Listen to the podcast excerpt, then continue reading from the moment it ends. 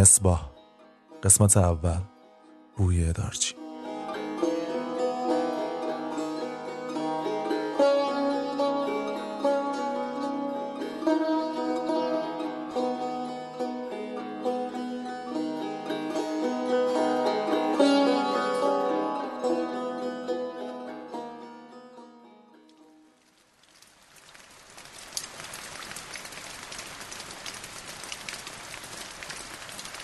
از شروع باران آنقدری گذشته بود که آب در شیب خیابان سرازیر شود. اسماعیل که روبروی قهوه خانه ناهید لبو میفروخت مشغول درست کردن لامپ روی بساتش بود که مدام خاموش و روشن می‌شد. در همین حین در قهوه خانه باز شد و ناهید تا کمر از در بیرون آمد و سطل آبی را در کوچه خالی کرد. اسماعیل متوجه ناهید و سطل در دستش شد و لحظه لامپ را رها کرد و گفت هنوز نم میده؟ و دوباره مشغول لام شد.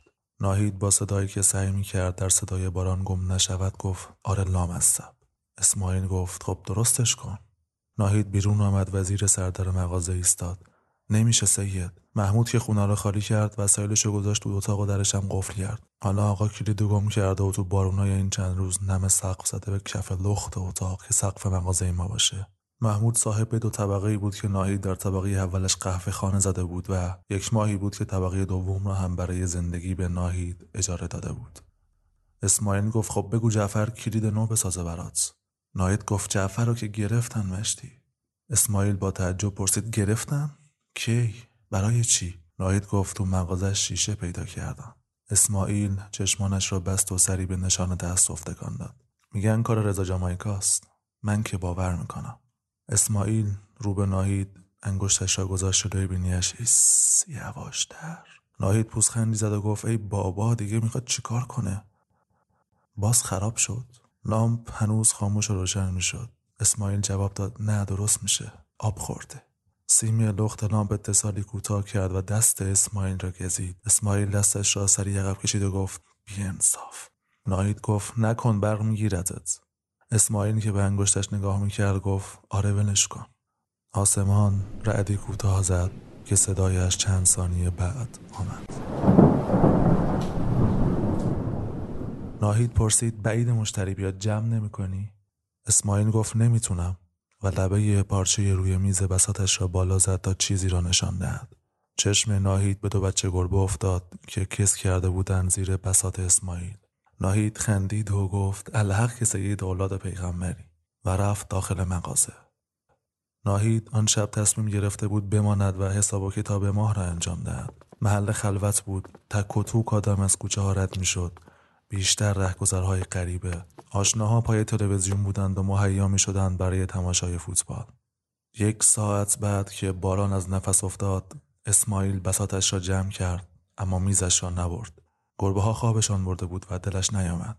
لبوها را گذاشت داخل یخچال ناهید خدافزی کرد و رفت. صدای مردم از خانه ها می آمد که مشغول دیدن فوتبال بودند.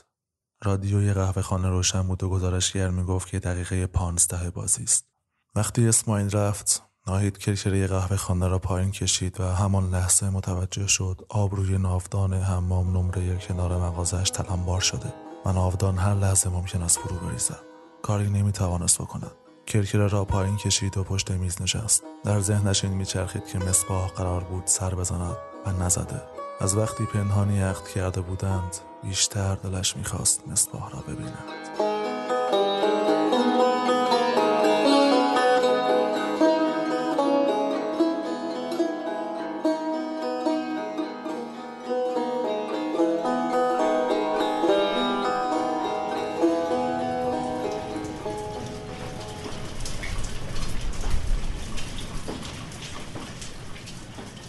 آسمان مضطرب بود. لحظه میبارید و لحظه سکوت می‌کرد. صدای برخورد قطرات باران با کرکری فنزی در دوباره جان گرفت. ناهید صدا را شنید و یاد نافتان حمام افتاد. فکر کرد شاید سردر تحمل کند و فرو نریزد. گوشی تلفن را برداشت و انگشت اشارهاش را داخل سوراخهای تلفن چرخان و شماره اداره مصباح را گرفت. تلفن چند بوق خورد و کسی جواب نداد.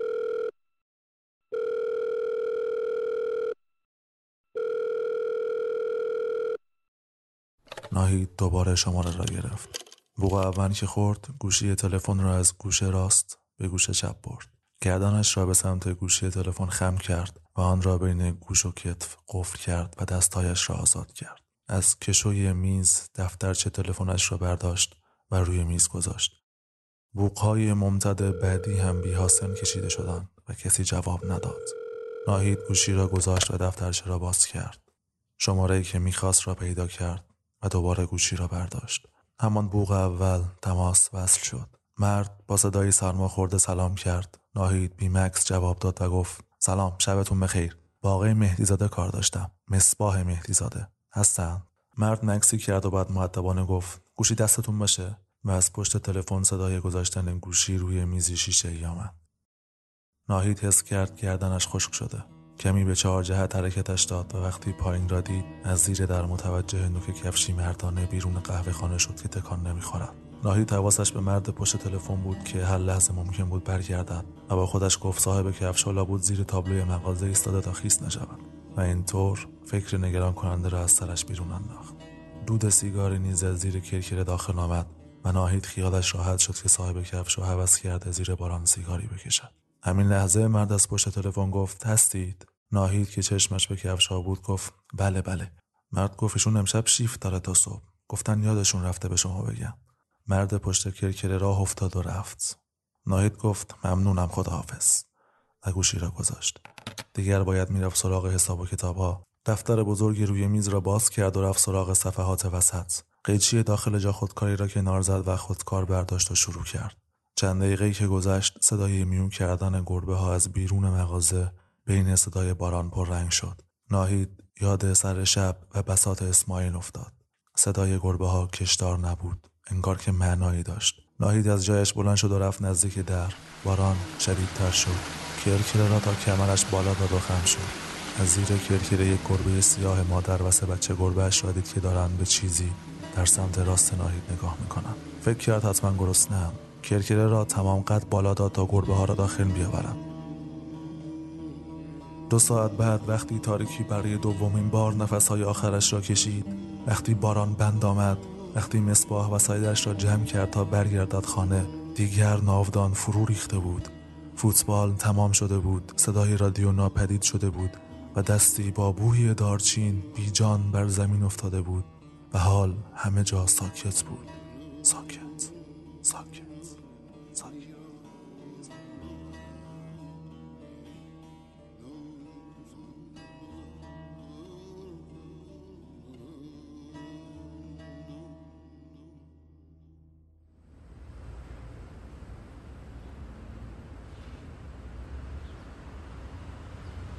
خیابان یخ زده بود. ساعت مصباح چهار صبح را نشان می‌داد. آسمان برای روشن شدن تردید داشت. ونی که آرم رویش نشان می‌داد اداری است بیرمق سرعتش را کم کرد تا رفتگری عبور کند. از درس های ون سوز شدیدی داخل می آمد. مصباح انگشتانش را داخل دو جیب بغل کتش برد. ون راه افتاد. جز مصباح زن و مردی که معلوم بود دوران شیرین آشناییشان است روبروی مصباح پشت سر راننده نشسته بودند. گاهی پسر چیزی زیر گوش دختر می‌گفت و میخنداندش و گاهی دختر. به خیالش آمد که با ناهید تا به حال جایی کنار هم ننشسته بودند. یعنی نه که نخواهند نشده بود. ون چند خیابان پایین تر ایستاد. مصباح خدافزی کرد و پیاده شد. زن و مرد خندان و گرم خدافزی کردند. راننده سرد و خشک. سوز سردی به صورت مصباح خورد. پوستش را سوزاند. چیزی نداشت که صورتش را بپوشاند. راه افتاد. ناهید بلد بود چیزی ببافد. بلد بود شال گردان ببافد. نه ولی اگر آن لحظه صورت سرخ شده از سرمایه مصباح را می‌دید کاری می‌کرد. حتما کاری می‌کرد.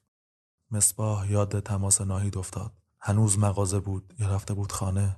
آن ساعتی که زنگ زده بود ساعت کار نبود. بس حتما برای کاری بیشتر در قهوه خانه مانده. مصباح پلکای سنگین از خوابش را دوبار به سرعت به هم زد تا هوشیارتر شود. یک روز کامل نخوابیده بود ولی ناهید زنگ زده بود. راهش را دورتر کرد تا از جلوی مغازه ناهید رد شود. او که آن همه بیخوابی کشیده بود. این هم رویش. خلوتی بیش از حد کوچه توجهش را جلب کرد. یادش آمد شب قبل در اداره دو سه نفر از همکارهایش فوتبال تماشا می‌کردند. لابد اهل محل دیر وقت خوابیده بودند. در آن محل کسی که بخواهد صبح در ساعتی خاص جایی خاص باشد هم تقریبا وجود نداشت. به سر کوچه قهوه خانه رسید. گربه با بچه هایش از کنار پاهای مصباح رد شد. دید که از مغازه ناهید به کوچه نور میافتد. میافتد روی بسات سید اسماعیل. خود سید کجا بود؟ مصباح خوشحال شد از اینکه ناهید مغازه است. سرعتش را بیشتر کرد و خنده ای محو برای چند ثانیه روی لبش نشست. جلوتر که رفت ناودان آوار شده ی حمام را دید. باران آجرهای متلاشی شده را خیز کرده بود. آشوبی گذرا محصول دیدن تصویری نامعمول. به دلش افتاد. چند قدم مانده به قهوه خانه کرکره کاملا بالایش را دید. چیزی درست نبود انگار. چیزی که های مصباح را سنگین کرد. نگاهش آرام داخل مغازه افتاد. سندلی های افتاده روی زمین میز کت شده ناهید جسد دوتی لکه های پراکنده خون و دو چشم ما تمزده ناهید وقتی مصباح را دیدند به سمت او چرخیدند و التماس کردند. چه چیزی را؟ بازگشت زمان یا شاید گذر بیوقفهاش؟